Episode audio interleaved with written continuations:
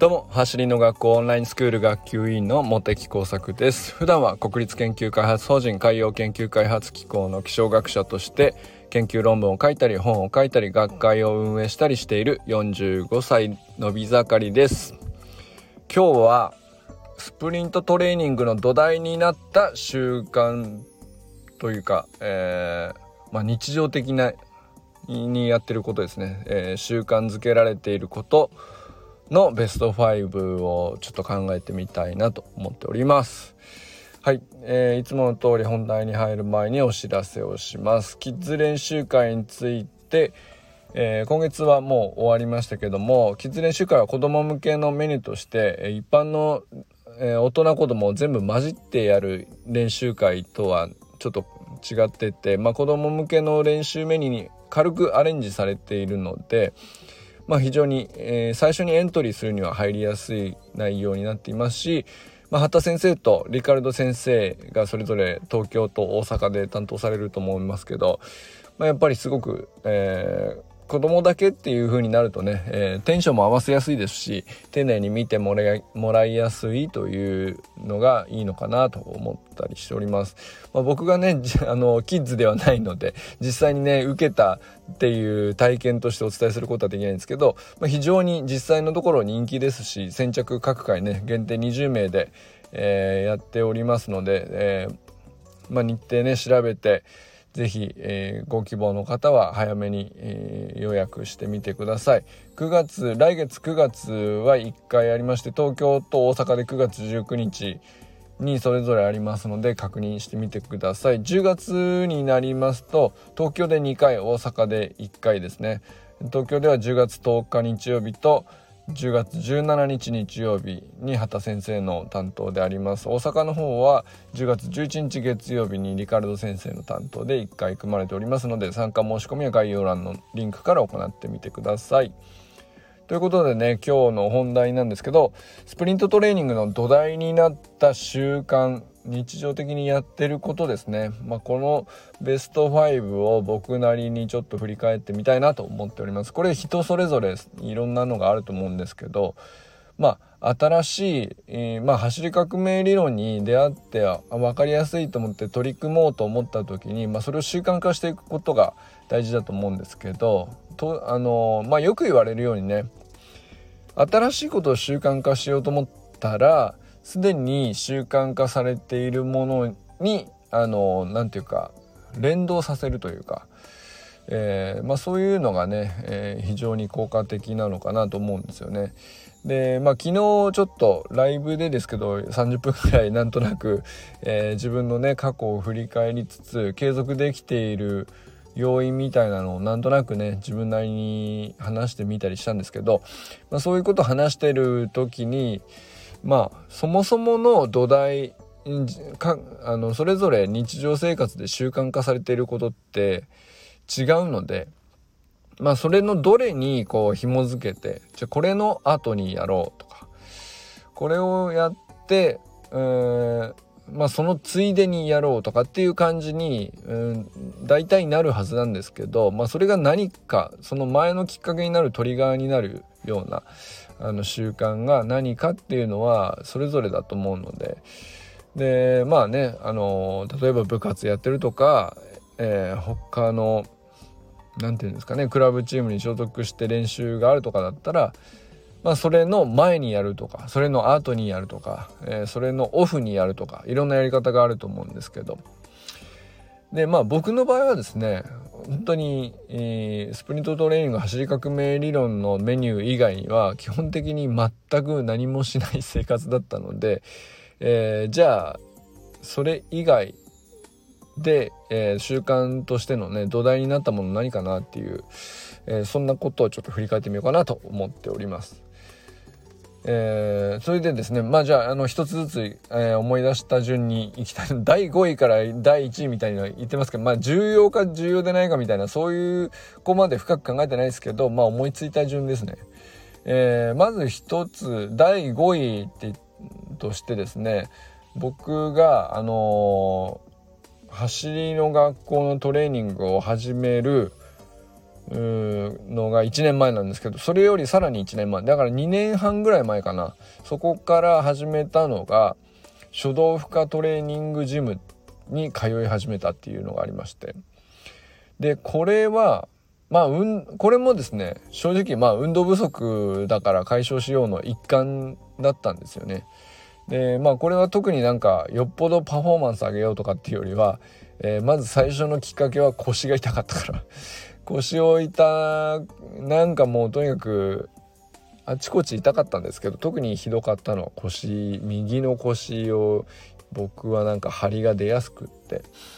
まあ基本的にねデスクワークのせいだと思うんですけども、えー、まあ肩も凝りっぱなしだしなんそれが取れる気配もないっていう感じだったのでまあなんかちょっととにかく体は動かした方がいいとは思っていたんだけどまあジムっつってもなんとなく まあ世の中いろいろなジムがあるんでそれになんとなく通うのもなと思っていたんですよ。で書道負荷って何なのかっていうとこれも理論なんですね書道負荷理論っていうのがありまして、えー、まあ、ちょっと調べてみたら分かると思うんですけどイチロー選手がね、あのー、取り入れて非常に、あのー、有名になって野球界なんかではかなり広がっているトレーニングジムですね。あのワールドウィングっていうまあ日本の小林え脳科学の先生小林博先生っていうんですかね、まあ、この人が、えっと、イチローの、まあ、トレーナーとしていろいろその、まあ、科学的にどういうトレーニングをするとあの何ですかねまあ方針としてはあまりその無駄に筋肥大をさせるっていうよりも、えー、筋力のポテンシャルを最大限に引き出すっていう考え方ですね。で、えー、まあ、トレーニングって普通、まあ、重いものを上げたりとか、えー、負荷をかけて心肺機能をね高めたりとかいろいろあると思うんですけど大体そういうのをやるとまああのー、筋肉があの負荷がかかった後に硬くなるっていう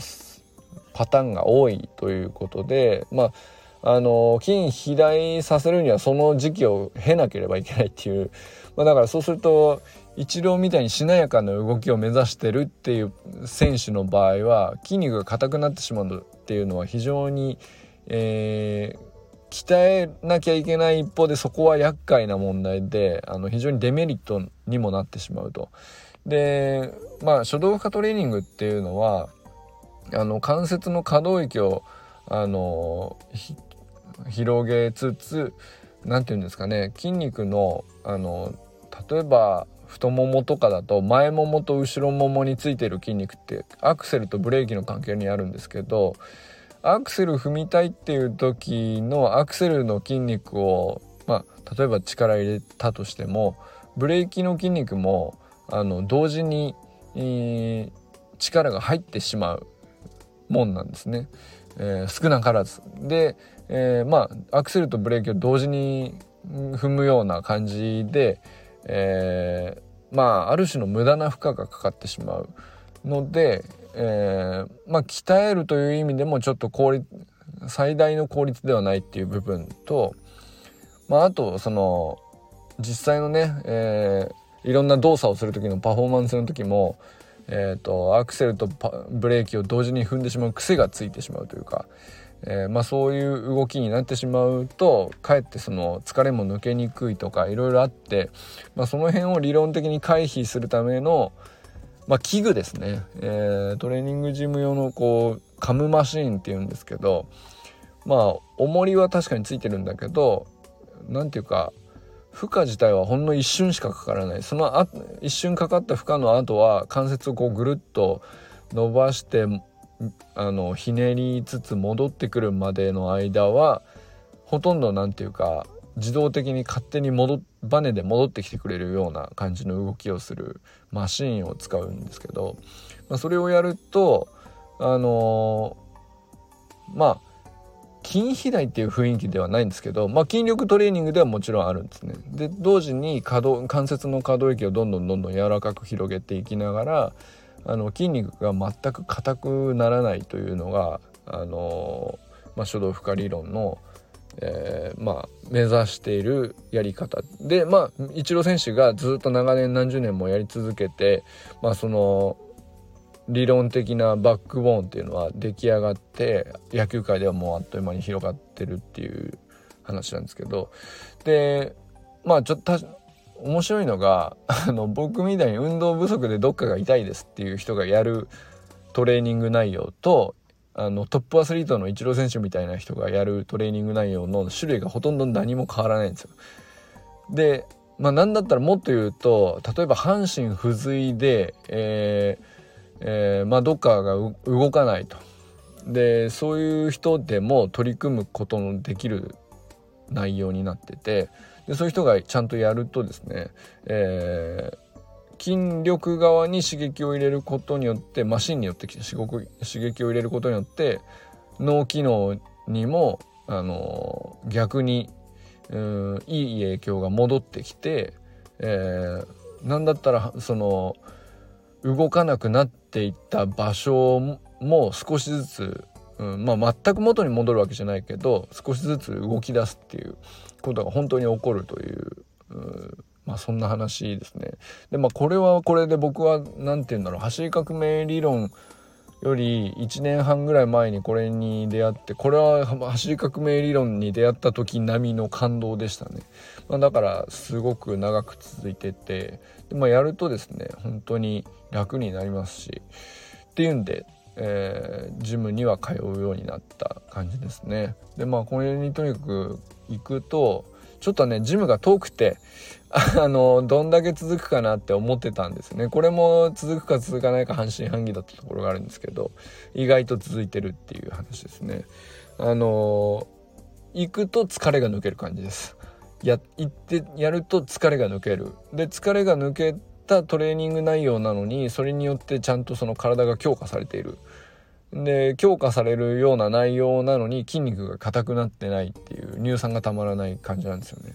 でこれが非常に効率的なトレーニングだなというふうに感じてて。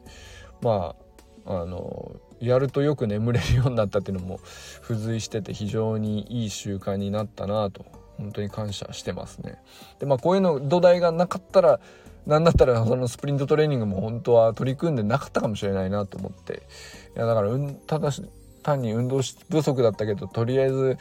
あの走り革命理論を取り組んだら速くなったみたいな感じでいつもねざっくり話してますけどまあそんな土台があったっていう前振りですねこれはね。はいというのがありました。で第ちょっと長くなっちゃったな。第5位な。あのこの書道負荷理論は僕の中では本当に熱いんですよ。で第4位は読書ですね、えー、読書は単純にそのまあ例えば時期によってはビジネス書を読んでたりとか、えー、小説読む時もあればうんまあそうだな。本当に学術書っていう時もありますけど研究者だから。あのここのところ読むのはやっぱりスポーツ科学ですね。でそのやっぱりそれもきっかけは書道負荷理論を見つけたのも読書だったんですよね。で書道負荷理論見つけて面白いなと思ったけどあのやっぱり読んでるだけじゃよく分かんないからやってみようってなって書道負荷理論のトレーニングジムに通いだしたとかっていうのもあってでやっぱりなんか科学的なトレーニングとかってあのやっぱりねできるだけ少ない時間で楽して あの運動不足を解消しつつあんまりしんどいトレーニングを毎日毎日続けられる気がしなかったからそのための知識を得るためにもなんかやっぱり科学的なトレーニングに関わるようなね話っていうのはやっぱりすごい読書が続いてるなとだからいろんなのを読んだりしてますね。ストレッチ系のやつとかあとはなんだろうな。まあ、人体の仕組みみたいなやつから いろいろあの結局、うん、運動不足で良かったなと思ったけど 本当にね詳しくなりたいなと思っていろいろ読むようになってずっと読書は続けてる感じですね。まあそんなになんか一日何冊もの読んでたくさん読んでそれをね発信するためにみたいなそういう趣旨じゃないので、まあ、気が向いた時に読むだけですけど、ね、今はでも Kindle で何でも読めるんであの割とねちょっと気になったらスポーツのコンディショニングの話とかそれこそね走り方の本とかも何冊も買いましたね。あの和田校長の走り革命理論がすごいなと思ったのもその前にいろんな本を読んでいてそれなりに学んでいたからだろうなというのも思ったりしますね。はい、えー、で第3位はですね、えー、10分間ジョギングっていうのがあります。でこれはあの僕なんだったらその書道負荷トレーニングジムに通うよりもちょっと前ぐらいからかなだから3年近くになるかもしれないです。でこれはあの iPhone のアプリにナイキのジョギング用のアプリがあるんですね。でこれで10分間のガイダンスがこうあのトレーナーさんの声で、えー、こういう感じで走っていきましょうまずは最初は全然ゆっくりでいいよとか でちょっと温まってきたらあのリズムを気にしてみましょうとか、えー、まあ、ここからちょっと集中して5分あの12分だけあの視線を遠くにやって何も考えずに走ってみましょうとか最後ちょっと気持ちよく上げてゴールしましょうとかなんかそういう風なガイダンスを10分間ずっと、えー、聞きながらゆっくり走るっていうそういうアプリがあるんですね。まあそのアプリはその10分間だけじゃなくて30分走るやつとか、えー、例えば距離でね、えー、ペース走とかいろんなガイドがあるんで あの探してみたら面白いと思いますけどまあ僕はねあの何キロも走るっていう目的はなかったのでとにかく10分間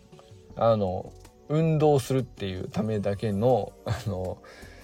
コースですね。そのためのガイダンスがあるんです。すっごい緩いやつですね。だから10分で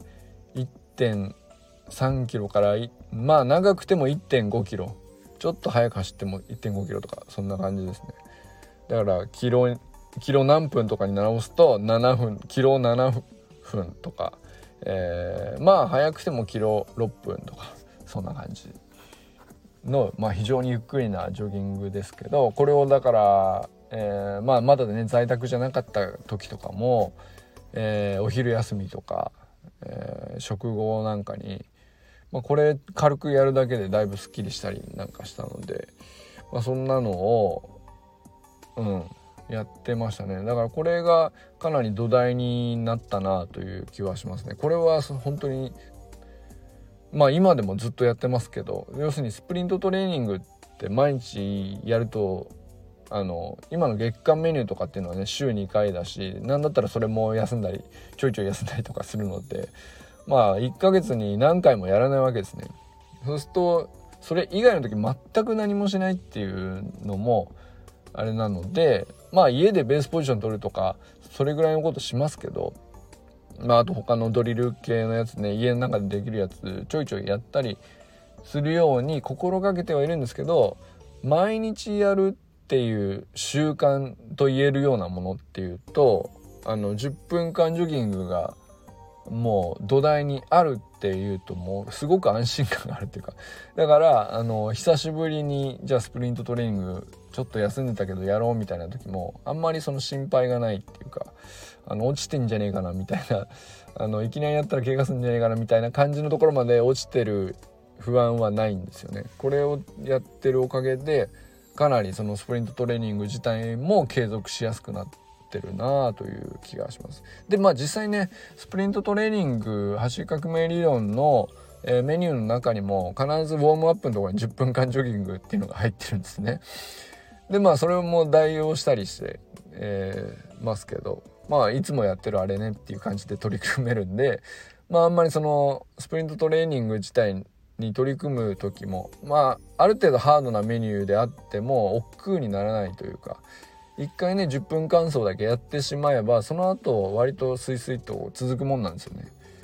あの本当に何もしてないところから何かをやるっていう時は結構ねあの今日はしんどいからってなっちゃうんですけど意外と一回外出て10分間ジョギングをやっちゃいさえすればその後はある程度きついメニューでもそんなにうん心理的に負荷を感じずに、えー、スイスイとメニュー通りにできるという感じがしますね。でまあこの10分間ジョギングもえっ、ー、と時間帯は実は最初の頃はねいろんな時間にやってたんですねあのなんていうか出勤した後の昼休みの間とかあのまあね朝やったり夕方やったりとかっていうのはいろいろな時間にやってたんですけどだんだんえー、やっぱ朝がいいなと思い出してで第2位の習慣なんですけど早起きですね。早起きするようになりました。これの多分だからこれこの辺のやつって全部つながってて書道家トレーニングジム行きだしてで読書しだして早朝やった方が効率がいいんだなとかその朝、えー、どうせ10分間ジョギングやるんだったら朝日を浴びながらやっちゃった方が一番その体があの起き上がるというか楽になるんですよね。あの朝日を目に目から取り入れるとあの明らかにそのホルモンの分泌が良くなるとかなんなんだかそういう話ってよくありますよねセロトニンがよく出るとか、えー、ビタミン D がどうのこうのとかってありますけど、まあ、なんかそんなのも読書してるといろいろ出てくるのでまあねあの、ネットでググってもある程度そういう話って出てくるんですけど、まあ、どの程度のものかなってググっててある程度正しい内容出てきてもそう思ってる自分がいるんですよね。なのですけどやっぱり読書でやっぱりそうなんだって話がこう何冊も読みながらどの本でもやっぱり言ってんなみたいな話ってだんだんこう自分の中で確信に変わっていくので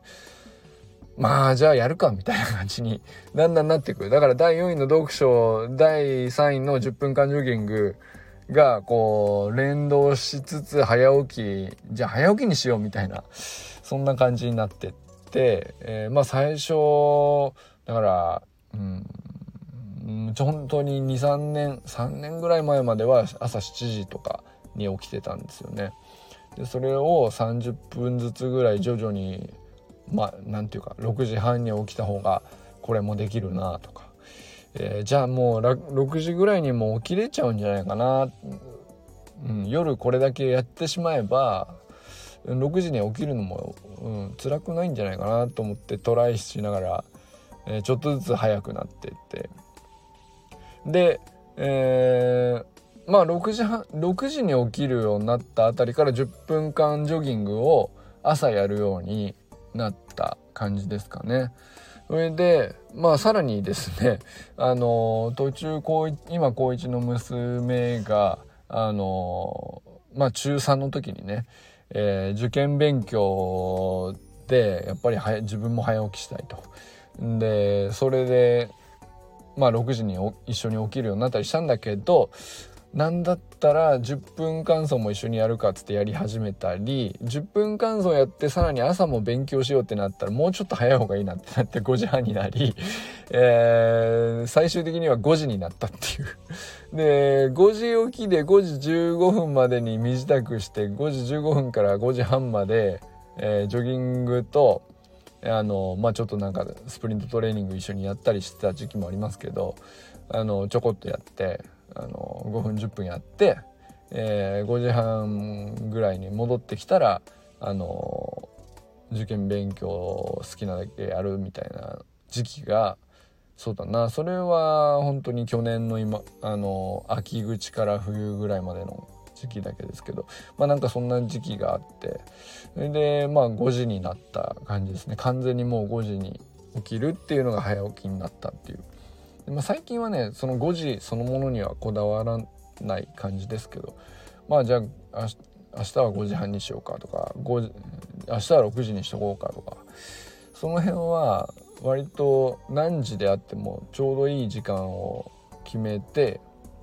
まあ娘がねまだその朝早起きをするっていうことにはいろいろあのこだわりがあってまあ一緒に朝ゴミ拾い出したりとか いろいろあるんでえー、そうだな。まあ大体だから娘のリクエストに応じてって感じだけど、まあ、何もなければ僕は勝手に5時に起きるような感じですね。だからそこは何ていうか朝起きるの辛くなくなってて、えー、自由にコントロールできるようになったっていうかまあちょっと寝不足だなと思ったら6時に起きるし、えー、まあ特に何もないんだったらあの寝てるのももったいないから5時に起きるかみたいな 感じですかね。でなんだったら最近はほとんど目覚ましもかけずに5時に起きてる感じなのでこれは本当に習慣化できてよかったなというふうに感じてます。まあ、あの逆にねあの5時に起きるつもりで寝たのにあのあれ？今日全然起きれなかった。気づいたら6時でした。6時半でしたとかってもちろんあります。何だったら7時ぐらいまであのあれ全然気づけなかった。みたいな。ありますけどそれはそれでよっぽどそういう疲労度なのねっていうのが自分でわかるんですよね。そうじゃなかったら普通に5時に起きるはずなんで、えー、起きな起きれなくて気づくこともできなくてえー、だいぶ寝ちゃったなっていう時たまにありますけどそれはそれでなんか自分の体調のバロメーターとして使えるっていうかなんかそういう感じでやってますね。まあ、だからあのいろんな意味で、うん、まあちょっとだからいまいち起きれなかったなっていう時は免疫下がってるのかなぐらいなそういうバロメーターにもできるぐらい、うん、習慣化の精度が高まったなという感じですね。はい。で、まあこれが第2位ですね。もう本当に早起きは強力な、あの、土台になったなと思います。で、実際ね、月間メニューとかやるのも朝だいたい僕5時半から6時半とかっていう時間に1時間取ってるっていう感じですけど、まあ、そうすると、まあ1時間以内に終わる時もありますけど、うん、なんていうか、あまりその時間的にこう、焦りのない感じでゆっくりできるんで、で、ね、朝日がこうちょうど昇ってくるような時間帯だしあの非常に何ていうか道も空いてるし誰も人通りがいないんです。あの思いっきり走れるしみたいな。まあある種人目も気にしないで集中できるみたいなのもありますけど。まあだから本当はねタイムだけ見たら朝起き抜けでいきなりスプリントトレーニングやるっつったらタイムは絶対遅いんですよね。まあなんだけどまあ朝5時半から6時半にやるって決めた中で相対的にちょっとずつ上がってればそれでいいかなっていう、まあ、だからうんまあ夕方に走ればね7秒フラットから6秒台いけるかなっていう感じになると思いますけど、まあ、朝方だと7秒12ぐらいから7秒4とか5とかっていう感じにまあ、確かになるんだけどまあそれはそれでいいかなっていう感じで、まあ、僕はやってますね。で、えー、第1位はこれはもう何と言ってもなんですけどもうこうやって喋ってること自体が本当にそれに該当しますけど発信する習慣があってよかったなと思ってますね。これはもう本当にテキストだったり動画だったり、えー、最近はね音声だけで残しとくっていうのが楽だなと思うんでやってるんですけどあのこれが何て言うかな何よりも強力なエンジンになってるなと思います僕にとっては。発信するっていうことが習慣になってるんで、まあ、それ内容もう何でもいいんですよ僕にとっては。でその発信する前提になっていると発信する内容のために生きるみたいな感じににある程度何て言うか引っ張ってくれるんですよね。でまあ別にな無理に何も起こさなくたっていいんだけど、えー、まあ10分間奏やったら10分間奏やった記録を残しておくとかそれはそのやった時間とか、えー、距離とか、えー、大体どんなタイムで走れたいたのかとかなんかそんなもうアプリで全部残るんでそのスクショだけ取ってのあの一言書いて、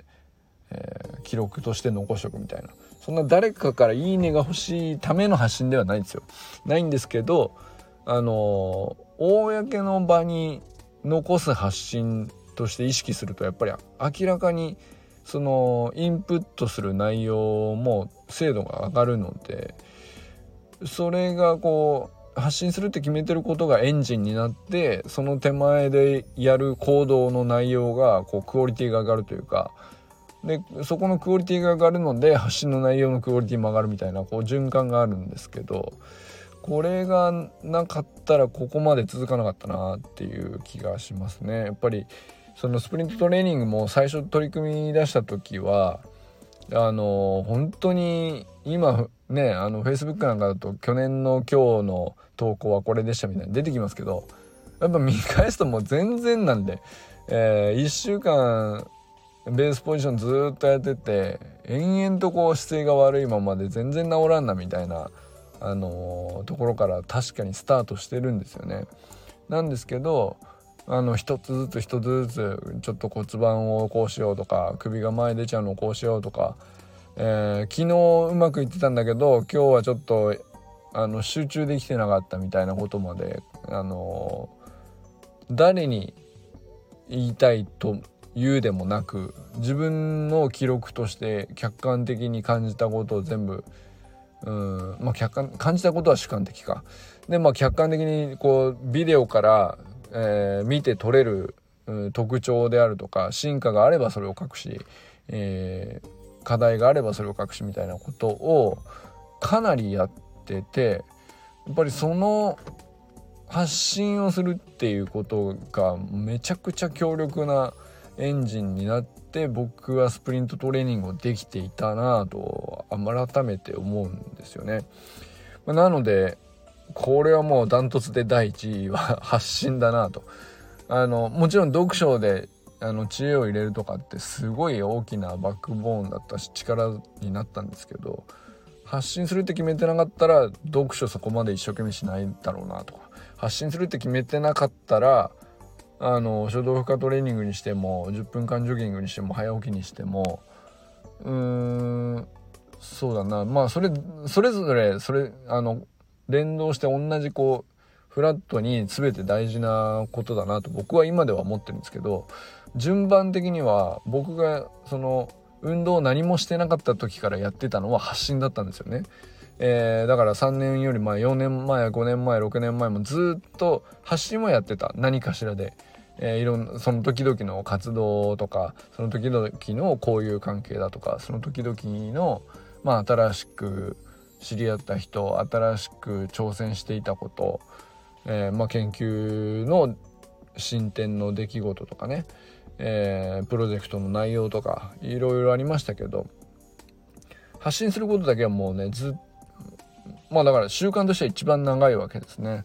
Facebook に登録したの何年かもう忘れちゃいましたけど多分10年以上前ですね十何年経ってると思いますけどその頃からえー、まあずっとテキストなり写真なり動画なりずっと残す何かしら残す、えー、要するにクオリティは高くても低くてもいいから残すことは決めるっていう風な感じでずっとやっててその習慣の土台があったからだなという、まあ、このエンジンはめちゃくちゃ僕にとっては何て言うか強力でしたね。まあ、それのおかげでスプリントトレーニングの進化も明らかに速くなってたし、えー、そうだな、まあ、進化が速いだけじゃなくてやっぱり継続する上での土台としてはこれ以上のものはなかったなというそんな感じがしますね。はい。そんな感じでね結構今日も長くダラダラと喋ってしまいましたがあのいかがだったですかね。今日はもうすげえな30分も喋ってしまった。まああのこういうのもねたまにあの交えていきたいなと思います。これはまあもう本当にね自分のために記録してるっていうか、えー、将来の自分が振り返るために残してるみたいなところもありますけど。ということでね今日はスプリントトレーニングの土台になった週間ベスト5ということで第5位書道負荷トレーニングジム第4位読書第3位10分間ジョギング第2位早起き第1位発信ということでした。ということでこれからも皆さん最高のスプリントライフを楽しんでいきましょう。バモス